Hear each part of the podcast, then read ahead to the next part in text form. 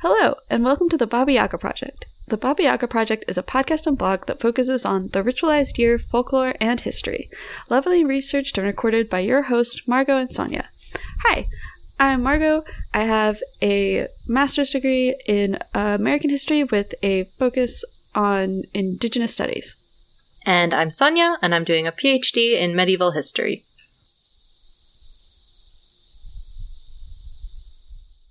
This week we're talking about foraging for food in the springtime.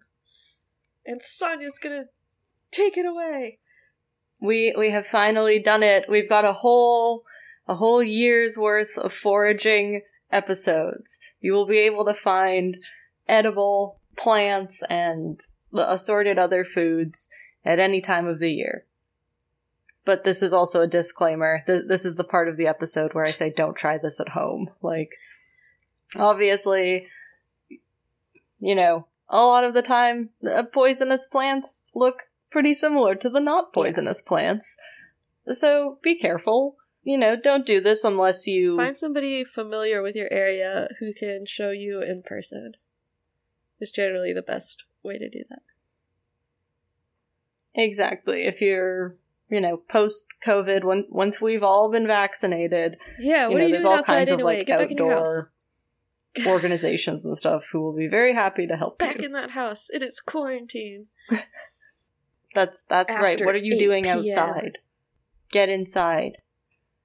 Well, I guess I guess if you're in the woods, you're you're allowed. But after 8 p.m., get inside. It's a curfew order.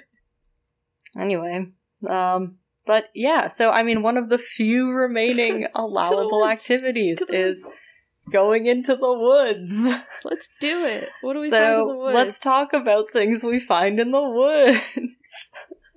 All right. So I guess we'll start out with, you know, obviously in the springtime, there's a lot of new little shoots coming up. People are plowing the fields and preparing them for planting, but, you know, especially in the early spring, there's obviously not much that is growing in terms of cultivated crops just yet. So, you know, you've probably been eating quite a monotonous diet over the winter. You know, you're primarily eating dried legumes, uh, grains, some some salted preserved meat.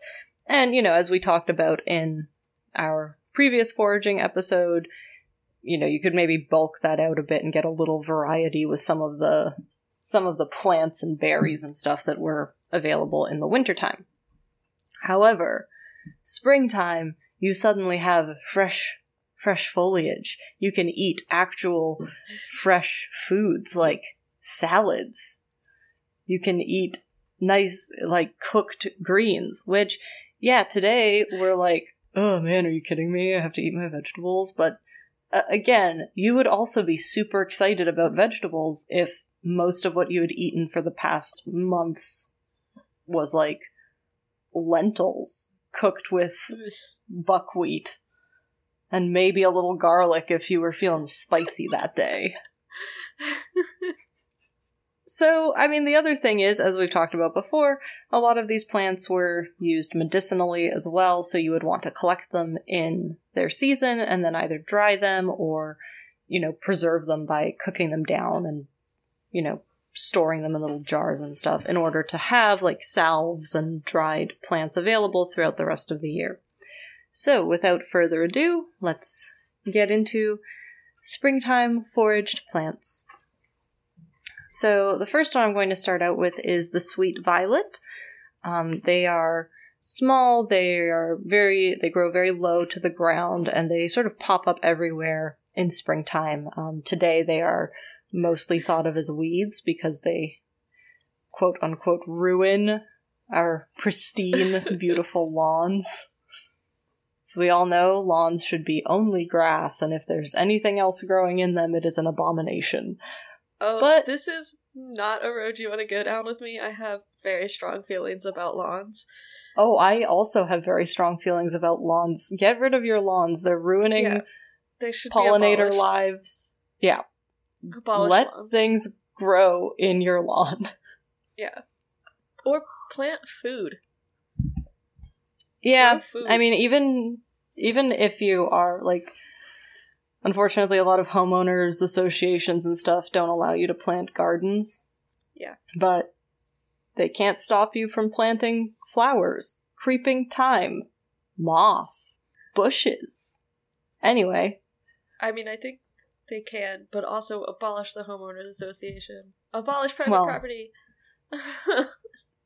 we we got real off topic real fast, but that's that seems par for the course around here. anyway, that's not how people always viewed sweet violets. In the classical world, they were a symbol of Aphrodite because they are very sweet smelling, fragrant. They were considered quite beautiful, so, you know, obviously associated with the goddess of love and beauty. And this is another thing that has nothing to do with actually foraging them, but there's a pretty uh, wild Greek myth about this. because in Greek myth, Zeus falls in love with, uh, lusts after Io, who is a nymph, and he just becomes completely obsessed with her. But Hera, his wife, finds out about this, and as we know in Greek myth, Hera is quite quite displeased with Zeus's womanizing, and tends to go after the people that he uh, romances. So, in order to yeah spare Io from Hera's wrath, wrath, Zeus has the brilliant idea of turning her into a cow. So he turns Io into a cow so that Hera can't find her. But she starts crying, not because she's now a cow, but because she has to eat grass, and the grass is tough and it's foul tasting. So Zeus turns the tears that have fallen into sweet violets so that she can eat those instead. Because sweet violets are actually sweet tasting. If you eat them, they, they are sweet. Yeah. I just. But- I don't know. I think I'd be okay being a cow. I don't have I mean, to pay that's- bills. I just wander around and eat grass. As long as I'm not like a factory That's farm fair. cow, I'd be chill. Yeah, I mean, I just I feel like nymph to cow is a is a real step down because nymphs oh, also Oh, don't have to pay bills, right? Oh, like they just kind of could lounge just be a around, maybe play some music, maybe seduce some some passersby. You know, it's a pretty chill life for them. However, as we get into the Middle Ages, people still love violets. They become associated with the Virgin Mary um, because they are both, you know, beautiful and sweet and these harbingers of springtime, but they are also, you know, low growing, so they're seen as, you know, humble and modest, um, as opposed to like roses, which are very proud flowers and they grow very tall and fancy. Um, so, in the Middle Ages, speaking of different flowers, Albertus Magnus recommends the violet as uh, part of your pleasure garden. So, if you are a rich, fancy person and you can afford to, you know, have an area of land that is just for nice flowers so that you can sit and look at them and contemplate their beauty, he says that you should plant violets, roses, and lilies. Uh, another medieval, you know, big name in the medieval scene, Hildegard von Bingen, recommends using violets to help improve blurry vision. Because you boil the violets in oil, then you wait for the oil to cool, and you put the oil on your eyelids at night, which should help with the uh, fogginess of vision. I don't know how much this would actually help. Huh. But you know, it was it was worth a try. I'm guessing it couldn't it couldn't hurt is the thing. I will guess say. I as uh, someone who studies medieval medicine, it's a lot less wild than people imagine it to be. This is what most of the recipes are like. It's like, I don't know, boil it all down into a salve and put it on the part that hurts and hope for the best. Hildegard also recommends cooking wine, cooking violets in wine, and then drinking that to drive out melancholy. Which I don't know about you, but I think a nice, you know, infused wine could drive out my melancholy sometimes. yeah, yeah, And- yeah, yeah. Yeah, get behind that one too. Right? I mean, Hildegard knew what she was doing. And they were also, of course, commonly used in cooking um, because, again, the flowers and leaves are edible and they are, you know, relatively sweet tasting. So they're good in salads. And there's actually recipes that call for them being cooked down into um, conserves and syrups. So then you would use that in your dessert, right? So you'd maybe cook down Mhm. some grains and then pour the syrup on it, and you have like a kind of a sweet pudding situation. And that's that on sweet, sweet violets. Cool. Have to go find some. No, real trifecta. They're good, good for your pleasure gardens where it's just there to look pretty. It's good for medicinal purposes. Good for eating. And it has some cool stories behind it. Perfect. Next plan. up is another uh, despised plant in lawns, which are dandelions. dandelions. Everybody says that they're horrible, loathed weeds and they ruin lawns, and we think of them as intrusive and ugly today, but that is a very, very recent view of these plants. So, dandelions have probably been around for about 30 million ish years, and they're mostly native to Eurasia um, originally the name, I thought this kind of interesting, actually comes from French, apparently, where they are dent de lion, the tooth of the lion, uh, because of the shape of their leaves, because they look like teeth, Yeah. like big, long, pointy teeth. Um, Oh. Yeah. so for most of like for a lot of recorded history dandelions have been used by different communities as a source of food. Um, they were very well known in you know egyptian cuisine the greeks the romans. Uh, they've been used in as far as traditional chinese medicine for over a thousand years at least. So it was very much you know not seen as this like gross weed so much as you know this is a nice nice food to have and the reason they are in the americas now apparently i think there were there were some varieties of dandelions Yeah. in the americas prior to um the prior to contact with um you know eurasia but the varieties that we would think of now were actually brought to North America on the Mayflower because they were um, they were used for medicine. So people brought them over and actually planted them for medicinal benefits, which again, you know, makes it is just kind of interesting to me that we go from these plants are important we need to bring them over with us for sure to you know get that off my lawn um, and they were used again a lot of times for salads or you can um, cook them just because you know if you if you pick the flowers and the leaves when they're young they're quite um, you know they're quite tender and mild tasting so they're nice for a salad. Whereas if you wait until they get kind of bigger they can be kind of bitter and tough.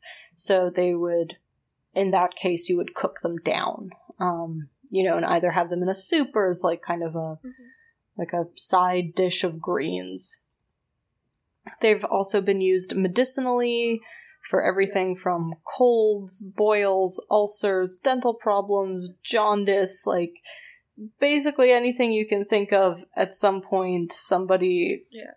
thought, eh, I don't know, make some dandelion tea and They- see if that helps. They have like a lot of vitamins in them though. So they probably do help They by, like, do. fortifying your body. Oh, absolutely. Like they definitely they have vitamin I have this written down. Vitamin A, C, and K. Oh. So, I mean, you know, it it wouldn't again, it's it wouldn't hurt you. Like it's not going to cure things necessarily, but it certainly isn't going to hurt if you drink some high vitamin C tea for your cold. Uh, the last little fun fact is that the roots are also edible. Um, because if you've ever pulled a dandelion, you know how long and like thick those roots can be, and apparently they can also be um, eaten just like any other root vegetable would be. So you can wash them up, Oh. boil them, roast them, boil them, mash them, stick them in a stew. You know, throw me in the trash, Margot. And Lord of the Rings trash, and always will oh, be. fully support it. Again, I'm on my Tolkien reread garbage right now, so love it. What's next? Excellent. Our next food. Next up is an even more hated plant, which is the stinging nettle. Oh yeah, nettles. They are the worst. Um, I hate them personally uh, because story time. Our next door neighbors growing up were German immigrants, and you know they were like quite um, like Mhm. old people. Um, so when they were growing up, eating nettles was very common, and they actually grew nettles in their backyard. But the thing about nettles is they spread like weeds. So if your neighbors are growing nettles, you're also growing nettles. Um, so it very much spread into our yard, and I have many upsetting memories of going into the backyard and like, you know, because we had a lot of like, you know, we had hedges and Yeah. like a big hedge and big like flower gardens and ferns and stuff. So if you're a kid playing out there, right, the nettle is like in between stuff. It's not like it's just Yeah. growing randomly in like the middle of your flat lawn. So I've I've had a lot of experience with uh and and also there was like you know just spending time in the woods and stuff again you just brush up against it for for people who are not familiar with it nettle are tall like thin leafy Yeah. plants and both the stems and the leaves are covered little in structures that are like yeah like little like spiny hairs that are hollow and these hairs act like needles when they come Yeah. into contact with you so they get into your skin and they also have like a type of chemical that is like on them and in them so it causes horrible stinging and a rash wherever Yeah. you touch it Yeah, and because it like injects so, itself essentially into your skin, it's it's really hard to to get rid of. So after after my ranting about how this stings and burns and causes a rash, you might be wondering, okay, Why so why it? are people eating these? I would like to say that apparently it is possible to eat them raw and people just suffer and I don't know why anyone would do that. But uh, however, uh, historically, the way, the method that people would use to consume these was either through soups or teas, Right. because the boiling water actually deactivates the stinging nettle Yeah. from stinging because it, you know, denatures the little hair yeah. needle like structures on it so it can't sting you anymore. And nettle soup would have mainly been eaten during the spring and the early summer when it was still kind of young and Yeah. tender, but again, you could potentially save this, you know, dried out for later use. Right. Um, because the consumption of stinging nettle in medieval Europe was mainly used medicinally. Uh, primarily, it was used as a diuretic or to treat arthritis, uh, anemia, hay fever, or as a blood purifier.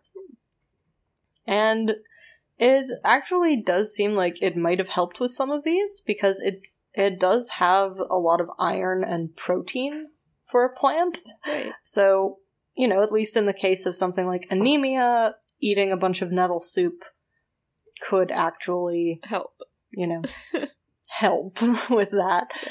They're also known to have a lot of calcium, magnesium, iron, and a lot of different vitamins. So, again, it's maybe a bit of an odd choice at first at first glance, I guess, but it's definitely um, something that would have been mainly eaten as, you know, a medicinal thing. And it's, you know, l- later on, it did become something people would, you know, choose Right. to eat as, you know, as, as culinary tastes changed, I guess. And, Okay. you know, I feel like it, it probably wouldn't be it wouldn't be too bad. You know, you throw some some spices in there, maybe it's not it's not so much it's not so rough. Uh, next up is the plantain herb, which is not related to the banana looking plant. Um, it's like a low growing, broad, flat leaved plant. Yeah. And it's, again, it's native to Europe and to North and Central Asia. Um, and over, over time, it has been naturalized into other areas. They actually grow best in kind of disturbed or in impacted or compacted, like soils, which essentially means they will grow anywhere. Um, in a lot of cases, you know, you see them in the cracks of sidewalks and like right. the cracks in asphalt, right? Like that's those like big broad leaf things that you see growing out of there. Interesting. Um, the seeds were and continue to actually be a common like um not addition but like contaminant like within uh, seed grain. So when you buy, you know, your seeds for your crops, um, because these things grow everywhere and they release their seeds everywhere, it's it's difficult to you know get them out of your your seed grain. Yeah. Um, hence, you know how it spreads so rapidly because if you take your seed grain from one place to another, you're also bringing along the plantain herb. So, um, so once again, when the leaves are kind of young and tender, people would eat them raw in different salads. Because again, I know a lot of this is like make a salad, but once again, you've spent the entire winter eating like pottage, which is like legumes mm. and grains and like maybe some preserved meat boiled down in a pot. So you're like, wow, fresh food, incredible. I will eat a salad every day if I can. um, and and again, Yeah. as the season goes on and the leaves get kind of bigger and older and tougher, um, it would be boiled down into a stew or you know cooked down in some ways so that they could be eaten more easily. Uh, in herbal medicine, these were very commonly used to treat fevers. Um, so they would be either cooked down or made into, you know, um, different, you know, tisanes or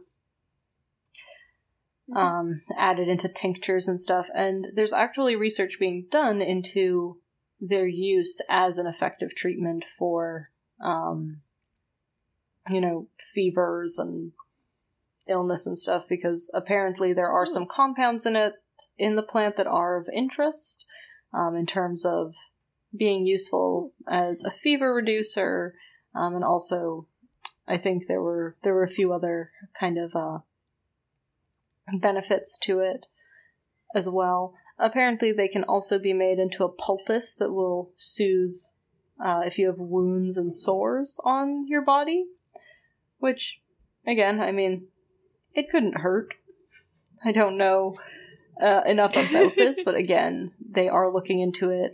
Um, there, there is research being done. You have like anti-inflammatory. Yeah, yeah, that it might have exactly anti-inflammatory properties, and I know that traditionally there there are um, medieval records of plantain herb being used to treat like possibly what we would think of as malaria because you know it would they, they didn't in in a lot of cases necessarily say like this is for malaria but they would say like if somebody keeps having fevers and chills you know cook down the plantain leaf and mix it with wine and you know a few other things and then give it to them um, so again, it seems like this is something that can that you know might might be able to help with certain diseases, and uh, hopefully that ends up being being helpful. Um, again, it was brought over from the um, sorry. Um, once again, this was something that was brought to the Americas by European settlers who were bringing it over um, because of its medicinal properties. And this is a fun fact. Uh, so it was brought over by the Puritan colonizers, and it was known among some uh, indigenous groups uh, would call it the white man's footprint uh, because the plantain herb Oh. it thrives Yeah. in these like disturbed, damaged soils around European settlements. And that is still one of the common names for it today. The scientific name is Plantago major. So it is still known as either plantain herb or. yeah, I've okay, I've heard about Yep. that name for it. So I thought that was, uh, you know, fun fact. And last but not least, we will talk about the humble ground ivy. So, the ground ivy is, again, grows low to the ground, obviously, kind of has these wide, big leaves. It's like a creeping plant.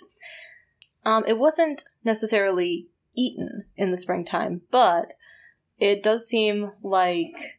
So, ground ivy wasn't necessarily eaten.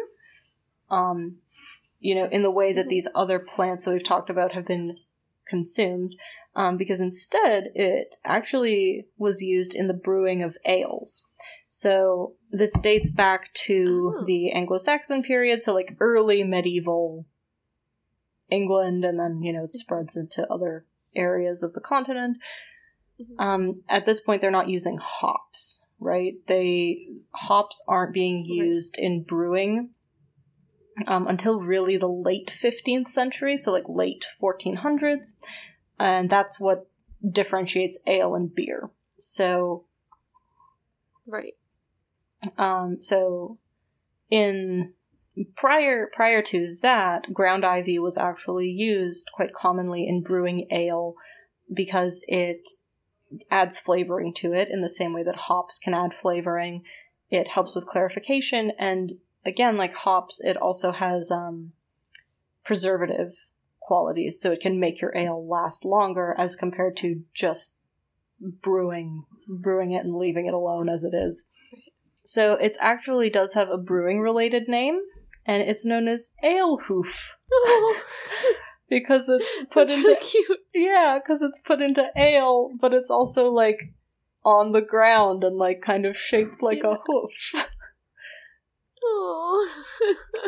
Right, there's a lot of little cute names. Uh, the other thing is that it has been used again as uh, for medicinal purposes. So, you know, we have Galen from the Greek recommending ground ivy to treat inflammation of the eyes. Um, there's also recommendations to use it against bronchitis. So it's again something that seems like it might be anti-inflammatory to some degree. Yeah. And once again, this was brought over to the Americas by European settlers because it was again used as a medicinal herb and to preserve ale.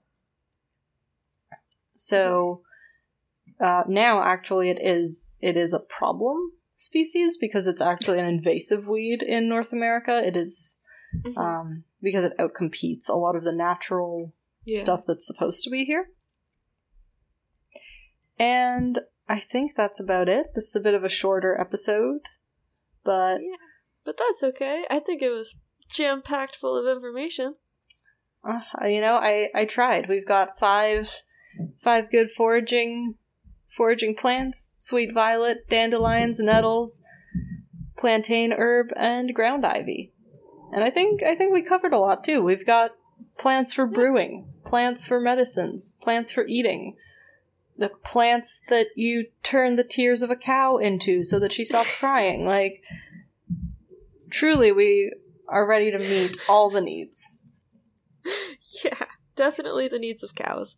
Yes, we must protect cows. Um, but I guess just sort of to round out our little, you know, our our mini series on foraging. you know, I think there is something to be said about like, you know, learning how to do stuff like this and being able to identify Mhm. plants that are local to your area. It can be Yeah.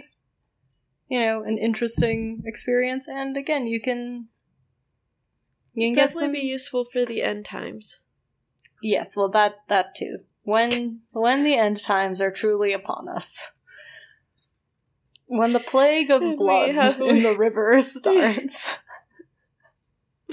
and the locusts descend, we will be eating sweet violets, Margot. We will be fine. yes, we will.